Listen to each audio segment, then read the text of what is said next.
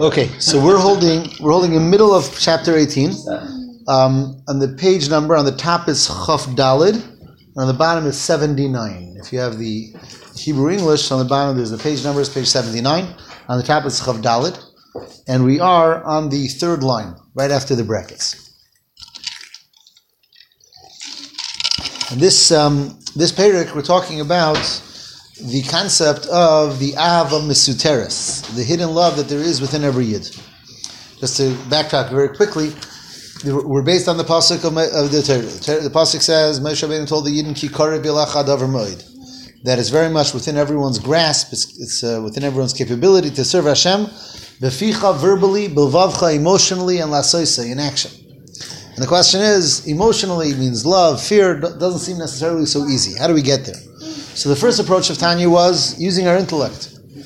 And when a person meditates, a person reflects, a person should be able to awaken or generate a basic level of love of Hashem or fear of Hashem. That was approach eight. They were saying love was easier than fear? Um, no. That was the basic premise or no? No. No, no. no, no. To the contrary, if anything, fear is fear easier than love.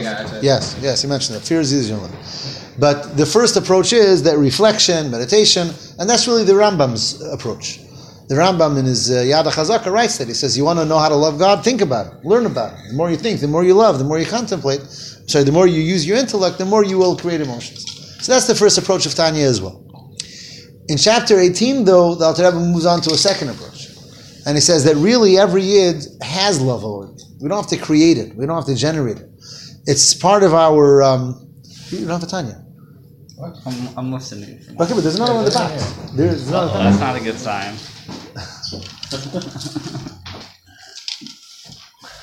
Yeah, yeah, that's the time. That's the time. I'll take that one. Right here. Thank you. That's no joke. Oh,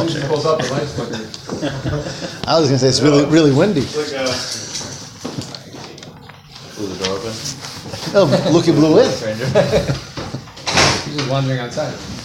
okay, our neighbors not upset, but practice. We'll apologize afterward. Oswald, how are you? So, so we're saying that approach number two is that, and that's what we were learning last week, is that within the neshama of a yid, there is that that that uh, that feeling. I don't think so. I think that's a sitter. Oh, there's another one. Uh, that's a, that's a sitter. I have more. I didn't bring more. Uh, see, that's a, I think you think small. You have to, you have to think. You have to think bigger. bigger. Um, oh, so the, within the neshama of a yid, there's already a natural love and fear that's there within our neshama, and we have that as a yerusha. We have that as an inheritance from our ovis, from Avram, Yitzchak, and Yaakov, from Sarah, Rivka, from, from our ovis, from our ovis. Now, we're in the neshama. Now, now he's going to go a little more specific today within which part of our neshama is the spark of godliness that makes us godly. We're talking, we have love, we have fear that comes from a spark of godliness that's rooted within ourselves. We're in our neshama. Neshama is not just one general concept. Neshama is broken down. We talked um, a little bit about the ten spheres, the ten attributes of the neshama. So, and Chassidus tells us, and that's what we're going to learn about now, is that the highest part of the neshama is the level of chachma. Chachma. Now, chachma is, is loosely translated as uh, well. Intellect is seichel in general, but seichel in, in Kabbalah is always broken down into three steps: chachma, bina, and das. Yeah. Now, in English, that's translated as intellect, yeah. wisdom, and knowledge. But I'm not sure about that translation. What is really chachma and bina? We'll talk about that soon. So the word chachma is can be broken down as koach ma, the power of what, and bina is understanding. What are those two steps? The power of what and understanding. So the way it's explained in Tanya is that whenever we understand something, there's two steps. The first step is the initial flash of the concept coming to us. So if we can picture ourselves trying to understand something, trying to get something, and suddenly I got it. Like a light bulb goes off in my head. I got it. At that point, I don't really understand it well. I definitely can't explain it. I definitely can't take it apart and see all the details. But that's the flash of wisdom. The initial Not a flash. Inspiration. So it's like It's, it's like it could be a flash of inspiration, right? But if, if I'm trying to, inspiration sometimes is more like an emotional type of thing. But here we're talking with a flash of inspiration in understanding. So again, I'm, I'm, I'm struggling with something. I'm trying to understand something, and suddenly it clicks. Suddenly I get it. Suddenly an idea pops into my mind. That's a combination of both. That's Chachma chachma. and bina? That's chachma. That's chachma. Chachma is that initial step, and that's why it's called koach ma, the power of what? Because it's the power where I don't yet really understand it. Chachma is really the recipient of the idea where it comes into me. Bi- Bina, which is connected with the Hebrew word of binyan, is when I build on that idea. I contemplate, I understand, I take it apart, I put it back together, I analyze, and that's when that idea starts growing arms and legs and starting starts to make sense, and I understand it, I can explain it, and that's the bina process. So chachma is, al- is always seen as that initial flash of inspiration, that initial f- flash of thought, flash of idea. That's yet it's still beyond me. It's just that something sort of opened up in my mind, and bina is ready when I take it apart and I understand it and I develop it and I build on it. That's Bina. Das is further. Das is how it connects to me and so on, which we're not going to talk about now. It tells us like this. This Chachma is really a very tremendous soul power that we have. If you think about it, the power of Chachma is the power to be a receptacle to something that's above me. Because really, what's understanding all about? There's plenty of ideas out there in the world. What does understanding mean? That an idea that's floating somewhere becomes my idea. So first, good. One second. But another, becoming mine in a sense, it comes into me. So Chachma is like my initial receiver. It's almost like, just like physically, if you're picking up something, you need a hand that's a receiver in order to pick up something. So if you're going to pick up an idea, you can't pick up an idea with your hand. So in our mind, we have the receiver. And that receiver is able to take in concepts, though they may be beyond me at the moment. And then I'm able to sit and think about it and break it down and build on it, and that's Bina. Yeah, Dave. So that I guess suppose that presupposes that that that the uh, that there's an infinite amount of ideas out there, and you're just an antenna to receive them. There's no creative process. The person has no um, the hero number one, and two like there's no uh, ownership of those ideas. I mean, it's like right, like you're not you didn't come up with a solution. A solution came to you. Okay, that's a, that's, a very good point, and you're right about that. You're right. There are ideas that are out there, and I, I just have to pick up on them. Mm-hmm. And there is the concept that a person has the ability to be machadesh an idea, to come up an idea from a, an even deeper soul power that's not discussed here, but it's discussed in other places in Chassidus, which is called the koach hamaskil, the power that we have to actually create ideas. And that way we can actually initiate ideas. So you, you made a very good point. Because they're both true. Usually, I would say many times, we're just picking up ideas that there are. Right? When we learn, there's an idea that someone else knows and they're teaching it to us, and we're getting that idea. But there is also an ability for a person to be machadish an idea, to actually initiate an idea, and that comes from an even deeper soul power, and that's correct. There's even a, a Does that come from Chachma or above Chachma? Or? Chachma is when that idea comes to me. Now, it came from deeper within me, which is a hidden place that I can't feel. It's called the koyach hamaskil, the, the, the source, the power of ideas.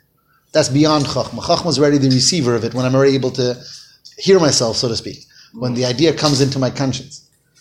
Uh, in fact, I'll just say a quick story about that, and that is about um, the Arizal. And we know tonight is the Yom Tov of Rav Shimon Bar Yochai, but perhaps the greatest disciple of his ever was the Arizal. When I say disciple, I don't mean literally disciple. They lived about 1400 years apart. But the Arizal was this great master of Kabbalah and teaching. Um, and he lived in Tzfas.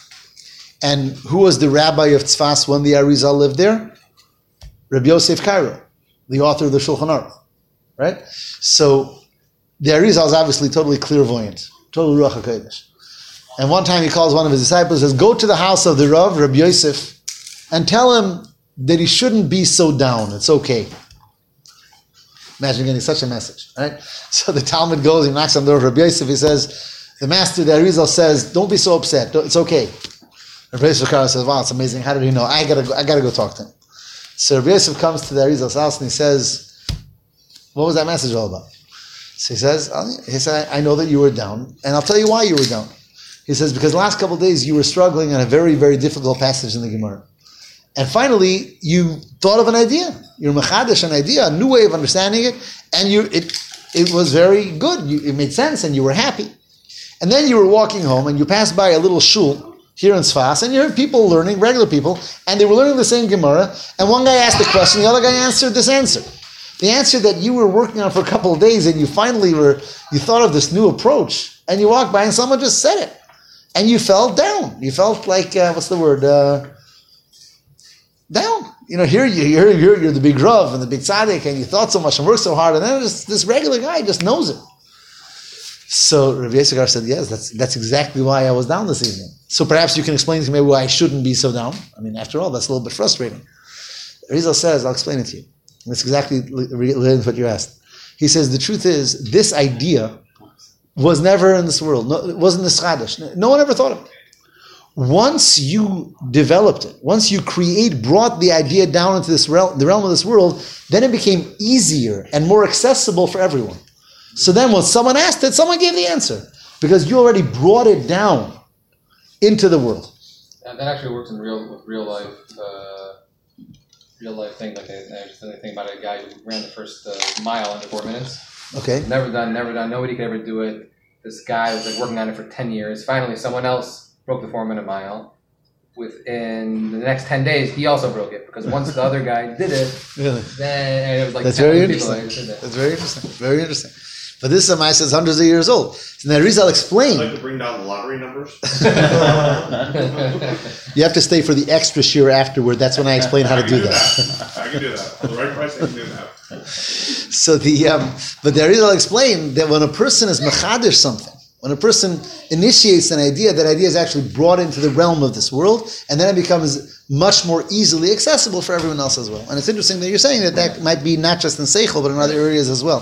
That's very interesting. Rabbi, you Yes. reminded me of a. I read a study, a New York Times article about like the crossword or something, and they had a bunch of people who weren't seeing the crossword who would have normally done it like on Sunday, and they gave it to them on Monday or something like that. They gave them Sundays on Monday without them being able to see it before, And they were able to do it. 'cause- their percentage of the amount of people that that were successfully completed it was significantly higher than it was on Sunday. Really?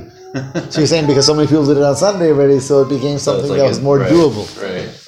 Like all these thoughts have already been thought. I don't know. It's interesting. It's interesting. You know, Wild. you know, we're very physical people, so somehow we only attribute significance to things that you can touch. Eh, Thinking of that, you know, it's all somewhere. It's not, it's not real, but it's not less real just because we don't see it. You know, it's a different type of reality. There's there's the reality that you can touch, and there's reality of music, and there's reality of sound, there's reality of thought.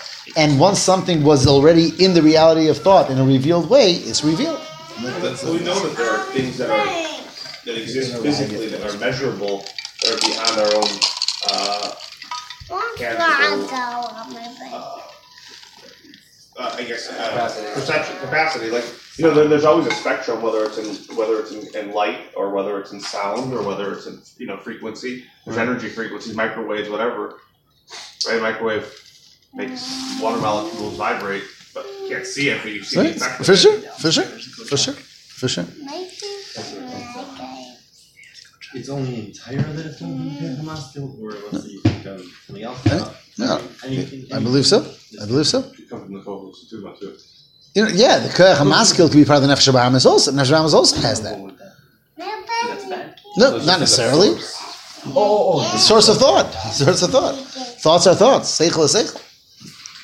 Right? So, so if you're not, if it's not a new thing, it's not going to take Like Bilam, when Bilam came up with ideas, was trying to figure out ways, where was he pulling from? So it could be this way, it could be that way. I don't know if we always know the origin of every thought. Right? If I'm learning something and I have a teacher teaching it to me, so that I don't have to initiate the thought, a thought is being given to me, so to speak, on a silver silver platter. Then I just have to process it and understand it. I don't even need to go through the chachma necessarily. Bilam's trying to figure out a way to curse the Jews, right? So he's going, he's going around in different ways, avenues to do that, to figure out a way. Eventually, he figure out a way. Sure, but past that that might have not necessarily been a lot, you know, seichel. It wasn't so much intellectual.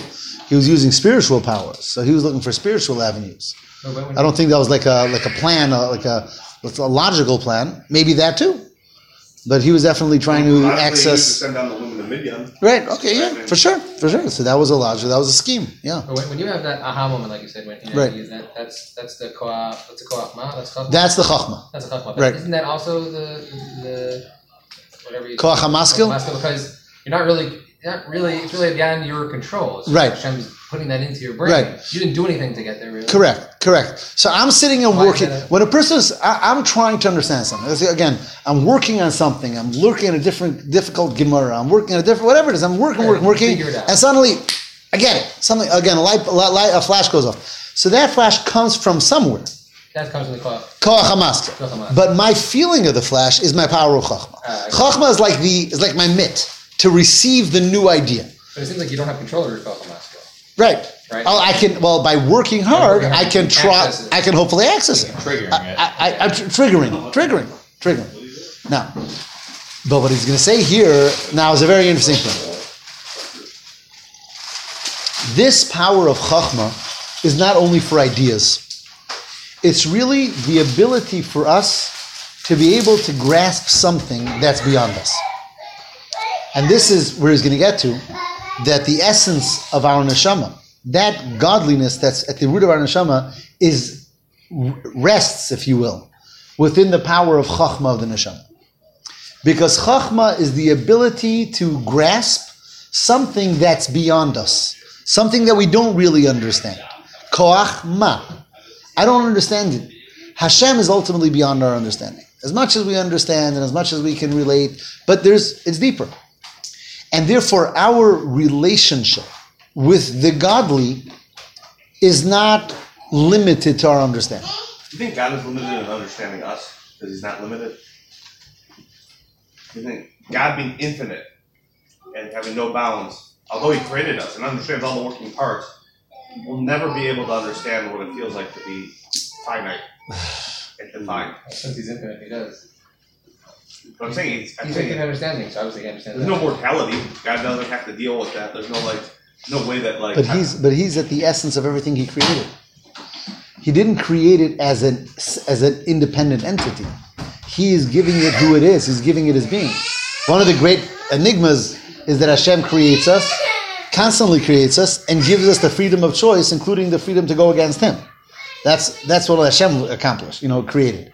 He, he makes us, knows us inside and out, and gives us the ability while He's creating us to deny His existence.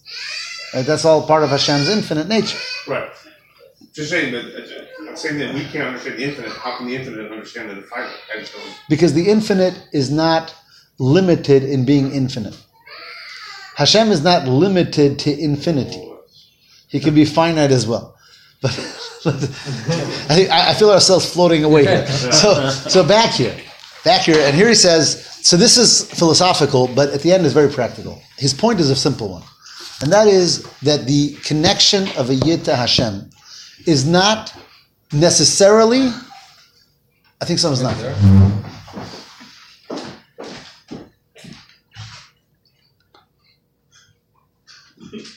My friend Michael. Live ship. You to make a big deal about If you left. No. Maybe you guys need some Chachma.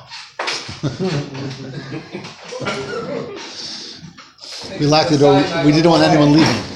You're right. Oh, I didn't even do that. You have a flash of inspiration. By the way, I, I think he's a malas because it's, he's not wet at all. he, has, he has not one mark on this. What's going on, man? No, you want to introduce them? No, no. Michael. Michael. Shalom Aleichem. Hashem. Anything else? No. You have a chair? I'll sit, I'll sit Are you there. sure you're not supposed home too? See, tonight we were worried if anybody would be. Would be. See, I got to stack up with Tanya's for next time. Okay, so what we're saying is like this. The point that he wants to say is that the connection of a Yid to Hashem is not based on intellect. And there's wiser people and less wise people, smarter and more intellectual, less intellectual. We, we don't find that people who are more intellectual are more connected to God than people who are less intellectual or feel more of a passionate connection. In other words, the, the Jewish connection to Hashem was never based on how much we understood Him. And to the contrary, one could argue that many times the simpler people and the people who didn't understand much at all had a tremendous level of emuna. That's really what emuna is all about. The word emuna means faith. Faith is beyond logic. If I know and understand fully, I don't need faith. Faith is that I believe and my relationship is beyond logic. And chachma is really the part of us that's the seat for what's beyond logic. That's the idea. Let's read it inside. Okay, let, let's read a bunch. Try to read a bunch of lines here together, based on what we said. Hine, again, three lines from the top on Chavdal. Hachachma hi makar haseichel v'hahavona. The chachma is really the source of what we of our understanding. Mehabina. Chachma is higher than bina. Shehu havanas haseichel v'hasagose. Bina is already when we understand something and we uh, grasp an idea. V'achachma hi l'mayla me'avana v'asaga v'hi makar lahem. Chachma is really beyond comprehension, beyond understanding. It's the source of the idea which we're going to comprehend and understand. Zehu lashon chachma koyach ma. This is They're so big names. the word. The word chachma is from the words koyach ma, a power of what? Shehu ma she'enoi musag umuvan. It's not really understood. The einoi nitfas bahasaga adayin. It's not grasped in understanding yet. V'lachein, and it's for this reason. Ah. Mislabish ba oir ein soif baruch hu. That the infinite light of Hashem d'leis machshava tfisa beklal. That no thought can really grasp Hashem is able to be enclosed only in that soul power of ourselves that is able to grasp or able to hold on to that which we don't understand. And this is the reason why Kol Yisrael, all Jewish people, afilu hanoshim v'amehaaretz, even women. If you remember that in the olden days, women were yeah, but yeah, you got to be careful here. But in the old days, you understand, women were very unlearned. That was that was I mean, in all spectrums of society, and Klal Yisrael was not different. And nevertheless, they were never lesser believers. Amiharetz or even men. There was plenty of men who didn't know any learning. You know, today we take for granted most people know how to read. In the olden days, a lot of people didn't know how to read. Know, people had to you know, apprentice when they were seven, eight years old with their father. They never went to school. So, but nevertheless, you had, so you have all these jinn and the, the, the very, very uh, small levels of knowledge, and nevertheless, he himaminim b'Hashem had this emuna, had this steadfast belief in Hashem. She'emuna hi lemayla min hadas v'hasoga. Emuna, faith, by nature of faith, is beyond understanding and beyond comprehension. And he quote, he brings a pasuk, an interesting pasuk. I believe it's from Mishlei. He says, "Ki pesi yamin lechol davar." So in Mishlei, Shlomo Melech says it in sort of a uh, negative way. says Pesi is a fool, understands everything. Uh, I'm sorry, a, a fool believes everything. V'arum yavin, one who is more. What? I'm sorry, Is the English word cunning? cunning or I think he's smart or, or, or, or sly, wants to understand. You know, it's, Cunning was good. Yeah, couldn't sing the the best. How, do, how does he say it in English, Tanya? I don't know. I don't It's a quote: "Ki pesi yamin lechol davar v'arum yovin." It's prudent. Prudent? The one who's prudent. Okay. Cunning is still good. says, now, the truth is, says, when you're dealing with Hashem, it's not as if if I'll understand him more, then I'll really understand him. Ultimately, Hashem is infinite, like you said. He says. In relation to Hashem, Hashem is essentially higher than seichel, higher than das. Wisdom, Hashem created wisdom. Wisdom can never capture Hashem. And there's no machshava that's able to really grasp him. Hakol kipsoyim yisbarich. In a sense, we're all like fools. We're all not, our seichel is limited. Our understanding is limited, and our relationship to Hashem cannot be defined by that. We can't define Hashem with our seichel, with our understanding, and that's why where does Hashem become part of us in the power of chachma that we have, that koyach ma, the power to grasp that which is above us, above our understanding, that becomes the seat of Hashem in the neshama of yid. And again, and he says that's where our amuna comes from. That's where our faith comes from. Faith is something that ultimately, you know, I can have proofs. And when it comes to our, our relationship to Hashem, there's a double relationship. On the one hand, there's a mitzvah to know and understand as much as we can about Hashem. Right? The pasuk says, "Da esolukei avicha," to know Hashem. The Rambam starts, "Yisoid ha-yisoidis v'amud ha-chachmes leida," to know. So we're supposed to exercise our understanding and learn and understand. They learned that from Anochi, right? you say that you say that you say this on Vamud Achav later sheyesh on Matzirish Mumamsi Kol Nimtza. Um, yeah, I think later, like Allah to later, he says that all this comes from Anoich Hashem Elokecha. That's correct. That's correct. But the Rambam says later. Interesting, in the Sefer HaMitzvahs of the Rambam, he writes Laha'amin. Because they're both true. There's a mitzvah of Amunah and there's a mitzvah of Yediyah. Yediyah means to know as much as we can about Hashem. And that's why we learn. Are you saying Amuna comes without not with it? Ignorant people can have Amuna, basically. So I'm not sure which one comes first: the ignorance, and then you can sell them on the God idea or religion, or God, and you know, and it's it's hardwired in there. So even ignorant people can have emuna, but very wise people also have to have emuna. Know, as much as they're wise and as much as they understand, which is great, and we're supposed to understand, there's a level of our relationship to Hashem that goes beyond that understanding. I'll say like I, I agree with you, and so but my, my question I guess is there's a lot of you find a lot more faithfulness right amongst ignorant people than you do amongst the educated. People who are educated tend to question things, and so you have an attrition rate for atheism or agnostics or whatever. out of Right. So I guess that's my I guess that's the question is that like a person has more knowledge becomes literate and, and, and grows in his knowledge and is able to question and read other let's say philosophies or knowledge he now is challenged that faith is challenged Yeah, but I, I wouldn't say that the percentages are higher in ignorant that are faithful, sure. rather. Why? I know Just that. because of what else they Based have. on what? Same thing here. Like, you know, there- there- there's only there's one rabbi for the Kehillah, or maybe he's a traveling guy, and that's all they hold on to. That's their tradition. It's like that's just the way. It doesn't mean they're. I'm saying it doesn't mean they're ignorant. They can't read. They have no other ability to like question anything. Who are you, ta- who are you talking Yeah. I about? think in general, populations. You're talking about populations in this time frame, or Oh no, I'm talking about nowadays. I'm talking, I'm talking about No, no, no, no. I mean, nowadays, I guess most people read. I would That's say what literacy rate is pretty high. But I'm saying, but even nowadays, there are some people that are Right. that are very intellectuals and they're sitting and thinking and they're exploring, and other people are not, and other people are just simpler by nature. There are people who are simpler and people who are Yeah, that's deeper. what I you were talking. If you go- I thought I that's what mean, you're referring to. I mean, if you go to like, I mean, Lahabdil, I guess. If you go to like Muslim countries where women were not allowed to like read or be educated, like, I- I would say that they're probably high, high, uh, uh, what's it Amuna. called? Amuna rate, or at least they say they are, because they don't get burned or stoned. But like, I'm just saying, like, It's they- a hel- helpful incentive. Right, I don't know really. I don't really know if they can say no. so do you believe in God?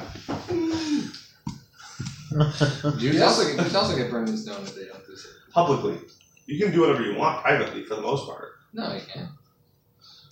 Well, As as far- rabbi, I don't know. Rabbi. As far as getting like As like far as like biblical law, you know, you guys. yeah, you Yeah, can't but- be Mechal Shabbos publicly with two eidim with husbands. Even even uh, even They didn't straw, huh? Yeah, I mean, but but uh, from Hashem. The fact, the fact, the fact is, Gemara, the, Gemara, Christ or whatever. the fact is that the public. Gemara says humiliation or the Gemara says that there that a bezdin that would execute someone once in seven Right. years Uh, was like a devar pella was a so there was two eidim. no with- basically there was no with- executions almost never happened by right, Kais. right, right. No, based on the letter of the law in Chumash, yeah, but once you get to the Gemara, you get Shulchan it's so to go, like, impossible to actually like, do right. it. Rabbi, like Rabbi Schwartz and like Rabbi Cohn or whatever, like do something bidafka in front of them, then tell you that it's wrong and it's usher, and say, I understand, I don't care. I'm doing it anyway. Right. It's like, who's gonna do that? Like, so then, yeah, you deserve it. You're just a schmo. There was there was a fellow, I forget the name. um, It's a mistake that I forgot the name, but there's, there's a fellow who um, he wrote an article years ago. I'm talking probably 40 years ago, and he was a very knowledgeable and learned person and a lot of different sciences and so on. And he went in to meet the Lubavitcher Rebbe uh, for an audience. And he spoke to him for some time, and he discussed because the Rebbe, as, as we know, was very, very proficient in the sciences, and he, he studied and so on. So he says he came out and he wrote an article. He says I, I have to describe something that was most unique and bizarre to me. He says the Rebbe, whenever I spoke to him, he was brilliant and knowledgeable and so what's the word I'm looking for? Just in every area that I spoke, aside from one. Really right there. In one area, he was like it was like talking to a wall. He was like the simplest faith, and that's God and Judaism. He says when I talked to him about this science and that science, we talked like equals, and he had what to say and when we talked to God, it was like he had his belief, like he said, like a woman who never learned anything. And he said odd because this should be his expertise. This is Judaism, right? That's how he described. That's what you're subscribed to, right? Right. So in other words, it was really he wrote it as just an article for a paper, but really it's the idea that we're learning over here. As we have to understand, we're supposed to learn and understand, but as wise as we might be, our relationship to Hashem is above that, because Hashem is above that. And when we try to understand, some people try, have to understand everything about Hashem or everything about the mitzvahs or everything about the Torah. We're really limiting what Hashem is. And here he brings a very beautiful pasuk from Tehillim. The line starts with the word kidduchsiv.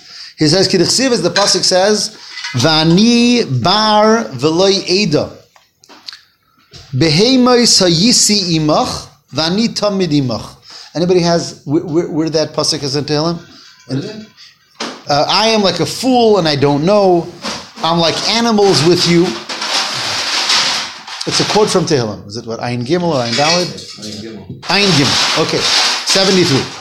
So the the the uh, David Melach or whoever wrote that uh, particular uh, chapter in Tehillim says like this. He says, "I'm like a fool. I don't know. I'm like an animal with you. You meaning Hashem. Vani tamid imach, and I'm always with you." What does that passage in Tehillim mean? Kiloima.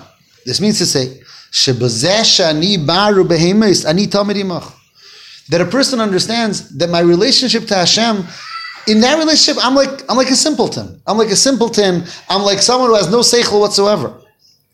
And through that, I connect to you. When I try to um, when I try to uh, frame Hashem in my understanding, I'm, I'm actually minimizing that. My relationship is beyond our understanding. It's for this reason that afilu kal shebekalim Yisro. And here we have another famous Tanya idea. Now, Rebbe says that historically, our nation was willing to go to the stake or to the gallows or to the fires of the Inquisition or the Crusaders or the Romans or the Greeks, not to disconnect from Hashem. We're willing, and, masse, to give our lives not to be disconnected. Thank you. But who did it? Was it Dafke the rabbis, Dafke the scholars, Dafke the Talmud Chachamim, the Tzaddikim? No. Men, women, children, knowledgeable, not knowledgeable. There was that unshakable, this is who I am. And, you know, I don't know all, you know, we discussed uh, comparative religions. I don't know, but I don't know that there's another religion that has such a long history of willingness of Mesiras Nefesh. And community after community, and tragically, we've known it for thousands of years. Yeah, I don't know if that's such a good thing. It's not. I, tra- I said it's tragic, tragically. I'm not, I'm not saying this was a good idea, but a point was proven was proven is a certain unshakable connection and a connection that's not logic based. And that's what he says that even the simpletons and even people who on a regular day, you know, did Averis. Moisrim nafsham al kedushas Hashem were willing to give their lives for the sanctification of Hashem's name. Al Reiv in the majority, v'soiv liminuyim koshim, and we're willing to really take um, suffer terrible pains. Not to deny their relationship with Hashem, with the one Hashem. Even if we're talking about people who are simpletons and not knowledgeable and really don't have an understanding of the greatness of Hashem. Even the little that they do know, it wasn't like there was a reflection and a meditation. Ve'ein moisrim nafsham machmas das v'hisboinenus b'Hashem klal the, the Yidden who gave their lives al Kiddush Hashem throughout the generations, it wasn't a product of meditation and reflection and good shiurim and good classes that explained it to them. You can't really explain to someone to, to, to let themselves be killed. It doesn't make sense at the end of the day. You're finished. You're done. But it, it came from within because there's a connection that's deep rooted, that's seated, that that that can that is doesn't have to be understood in order to be there. Ella belishum das v'hisboinunus, without any understanding and without any um, meditation. Raki'ilu hu davar shi efsher klal. As if it was just as if it's like impossible for these people lichber b'Hashem echad to deny the oneness of Hashem belishum tam v'taina umayne klal without reasons and explanations and arguments. V'hainu mishum shehashem echad meir umechaya kol hanefesh because Hashem illuminates and gives vitality to the whole soul al yidei hislabshuse b'bchinas chochma sheba through Hashem in clothing himself in the chokhmah of the divine soul, shilamayla min hadas v'haseichol hamusagemuvan, which is higher than understanding and comprehension that we're able to understand. And therefore, this then is the this with this he concludes the chapter. But this is his punchline in this chapter Chachma is in a higher level. That chachma is that part of me that is able to accept and receive something that's beyond my understanding, and that's where Hashem rests within every yid. Uh, It's going to say, saying means it's greater than? It's it's greater than the things that we can actually understand. Uh, No, it's greater than bina. I'm saying. It's higher higher than bina, and that's where the godliness is, and that spreads to the entire person. And this he's going to bring back when we get to the next parak and the one after that. To that's where the ahava mesuteres comes from. That idea that we're saying that we're saying in this parak that I don't really have to, as a yid, I don't really have to sit down and learn for ten years in order to create ahava, but rather as part of my birthright and as part of my neshama, it's part of something that I have within me, a, a connection to Hashem that's beyond and can't be defined by logic, and that's where that hidden ava comes from as well. Do you think that's that's monotheism, or do you think it's Yiddishkeit? I mean, like, do you think it's like do Goyim have that, or is it the belief in one God? Because you obviously know that like early Christians got burned at the stake, and Muslims are all Allah Akbar and stuff. So like, they seem to be doing it for Hashem, and I'm wondering if that's like, you know, at, once you go monotheistic, there's no going back. Sort of like you're committed. What he's talking here about Klal Yisrael. He's talking here about the Klal Yisrael and the Nefesh Elokis, the godly soul. Now, the fact that there are different goyim that did different things in different generations, um, each thing can have its own explanation. There, there sometimes is logical reasons why a person wants to give their life for something. Sometimes a person is so convinced of, uh, take about these, uh, the modern day, um, some of them, is so convinced about various rewards and various, it's worth it, right? Uh, the Yiddish uh, Mesiras Nefesh was never based on a reward system. It was never based, You know, it's based on Bidano, Olam Haba, and we believe in we believe in Olam Haba. Yeah. But it's not like okay, I'll do it because it's worth it to get ten points. You know, I'll get I'll get something. Well, is it, how would that change if, the, obviously Haba is not mentioned, right? So like it's alluded to, but it's not mentioned. What if they're like, yeah, there's no Haba, like this is it, like that's the lights are out, final call, but like, but So- there is a Shem. This is the way it is. Are you still willing to be Mesiras Nefesh? It's a it's a hypothetical question. Go. But it's not it's not our belief. Our belief is that there is Olam Haba. Of course, our belief our belief is that there is Olam Haba without any doubt. And nevertheless, the concept of Viskadishtem of the, the Torah says that the mitzvah of, of Mesiras Nefesh, Kiddush Hashem, which comes by the way from this week's Torah portion. The concept of Kiddush Hashem comes from this week's Torah portion. Um, doesn't say because if you do that you'll get ABC. Right. It's just because you're a yid and But- we don't disconnect from Hashem. That were dying, you're saying, were, were ignoramuses. They weren't well Right, read, so right. they may not have known that. Yeah, but they, no, nobody came into town and said Yeah, nobody that was a came. You know, you. it was never part of the Jewish tradition that oh, if you guys will die, so you're going to get X amount of reward. It wasn't about reward. It was about that we're Jewish and that's why we were born a Jew. We're going to die a Jew. Oh, What what about a Gary? The same thing. A ger has a neshama, a, a full Nefesh Elokis that comes from Avram Avinu. So they, they have it already. 100. percent Same way. No, not- they don't have it already. They get it when they become a Yeah, ger. when they a Gary. Yeah, in fact, even halachically, a ger when he becomes a ger, halachically is like a new child. It's like he was born there. According to strict halacha, a ger can marry his brother or sister because if they're both gerim, because they're not considered related anymore, according to Torah, according to Torah law. But rabbinic says it's not permitted. Yeah, but their balance are meant to be broken. Anyhow, um, I don't hear everything. It's good. Um, I'll, I'll finish. Uh, we finish the chapter. We have a couple minutes. I'll finish with a Lag BaOmer story that I I say every year Lag BaOmer, uh, usually more than once. But um, it's a story that I heard this year. Takes on special meaning because the person who said the story, who I heard it from initially, passed away last week.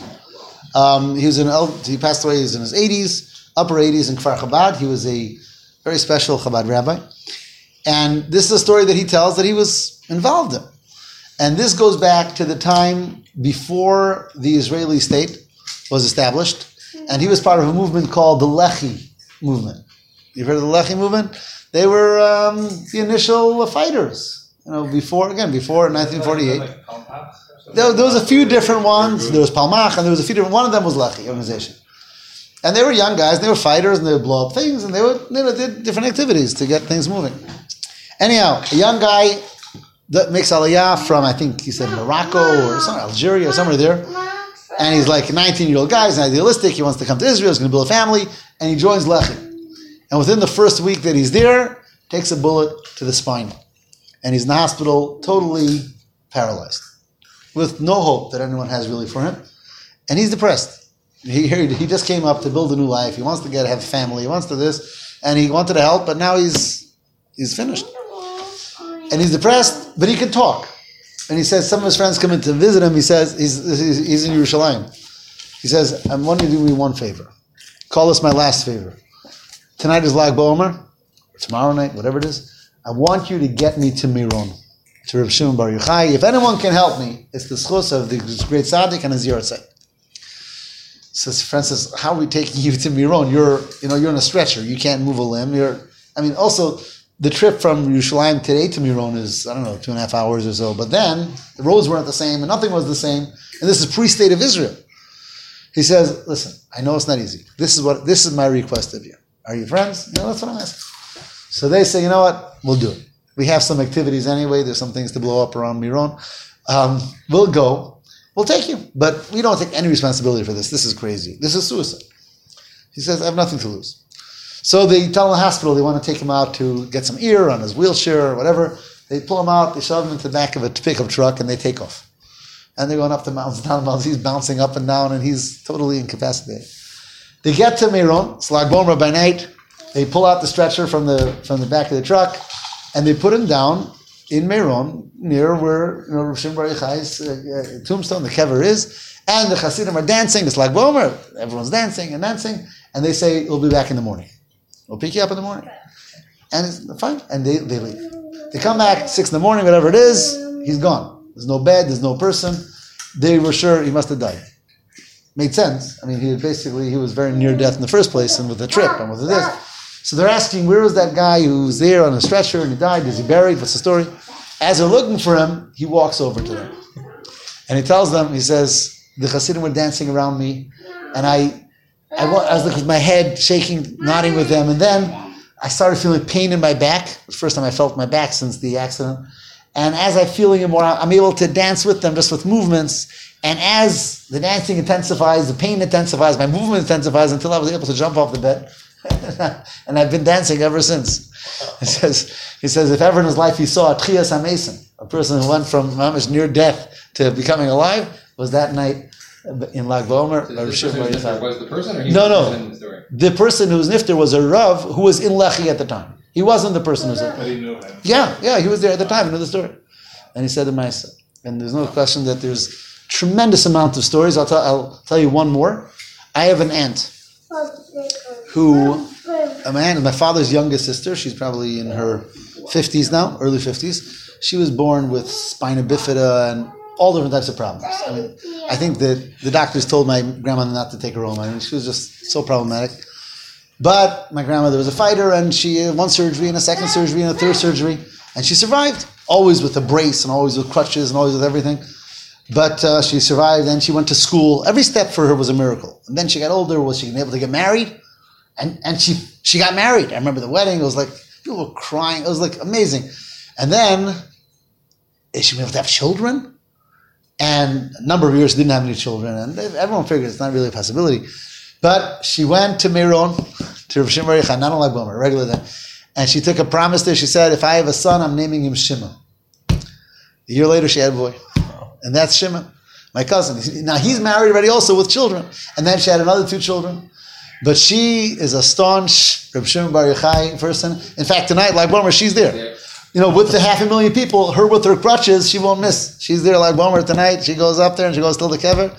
And uh, so many nisim in that way. So the Gemara says, "Kedahi Reb Shimon lismech alav b'shas adchak." The Reb Shimon has a certain koyach, and everyone is able to tap into that koyach, especially when you're when we're mishtatev, try to in some way celebrate the simcha of Reb Shimon Bar Yochai, and they should bring you Yeshua's for everyone, whatever they need, and everything, and uh, individually and collectively, and Yeshua for Klal Yisrael. Yes, Hashem. Do you, do you believe in the Igros HaKodesh stuff? You write a letter and you put it in the Igros of the Rebbe? Now, now, big holder.